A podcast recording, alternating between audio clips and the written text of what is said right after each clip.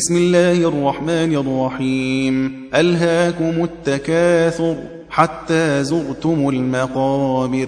كلا سوف تعلمون. ثم كلا سوف تعلمون كلا لو تعلمون علم اليقين لترون الجحيم ثم لترونها عين اليقين ثم لتسألن يومئذ عن النعيم.